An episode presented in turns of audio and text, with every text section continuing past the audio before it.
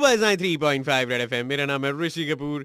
ये है मुंबई लोकल। भाई हमने एक नई चीज़ शुरू की है क्योंकि हम थोड़े से मतलब पुराने ओरिजिनल मुंबई कर हैं ना। रेड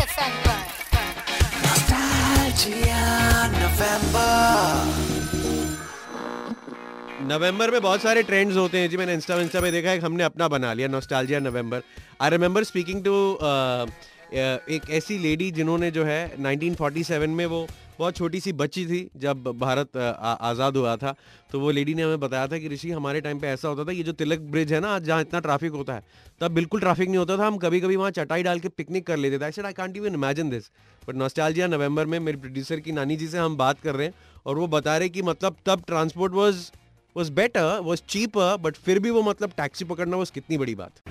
पहले के ज़माने में मुंबई आपके ज़माने में कैसा था? 1970 में इधर मुंबई में आई। तभी का जमाना बहुत अच्छा था ऐसा देखेंगे तो। इवन ट्रेन बस और टैक्सी मैं टैक्सी से तो ज़्यादा गई नहीं है बट बस एंड ट्रेन कंफर्टेबल था तब रश इतना नहीं रहता था।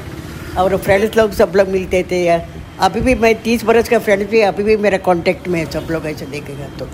पहले का बस डबल डेक करता है बहुत मज़ा आता था। हम लोग पहला सीट ऊपर का बस सीट पकड़ने के लिए दौड़ते थे। टिकट का प्राइस दस पैसा, नहीं तो पचास पैसा, ज़रा लंबा जाना है तो। हाँ मैं एक बार ऑफ़िस में इंटरव्यू के लिए गई थी। तभी मेरे को इधर बम्बई का रास्ता मालूम नहीं था। तभी कहाँ से कहाँ जाने को वो भी कुछ भी मालूम नहीं था।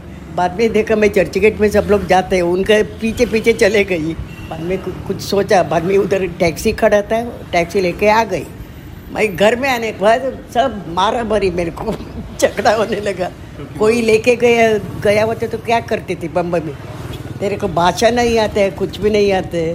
तभी वहाँ से माहिम से बम्बई से माहिम तक मेरे सिर्फ़ पाँच रुपये का रेट था, मीटर का तभी।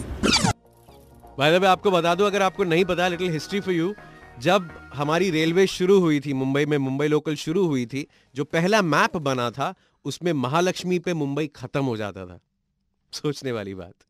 बजाते रहो। आजकल तो मतलब जहाँ तक देखो, मुंबई मुंबई, थाना भी मुंबई।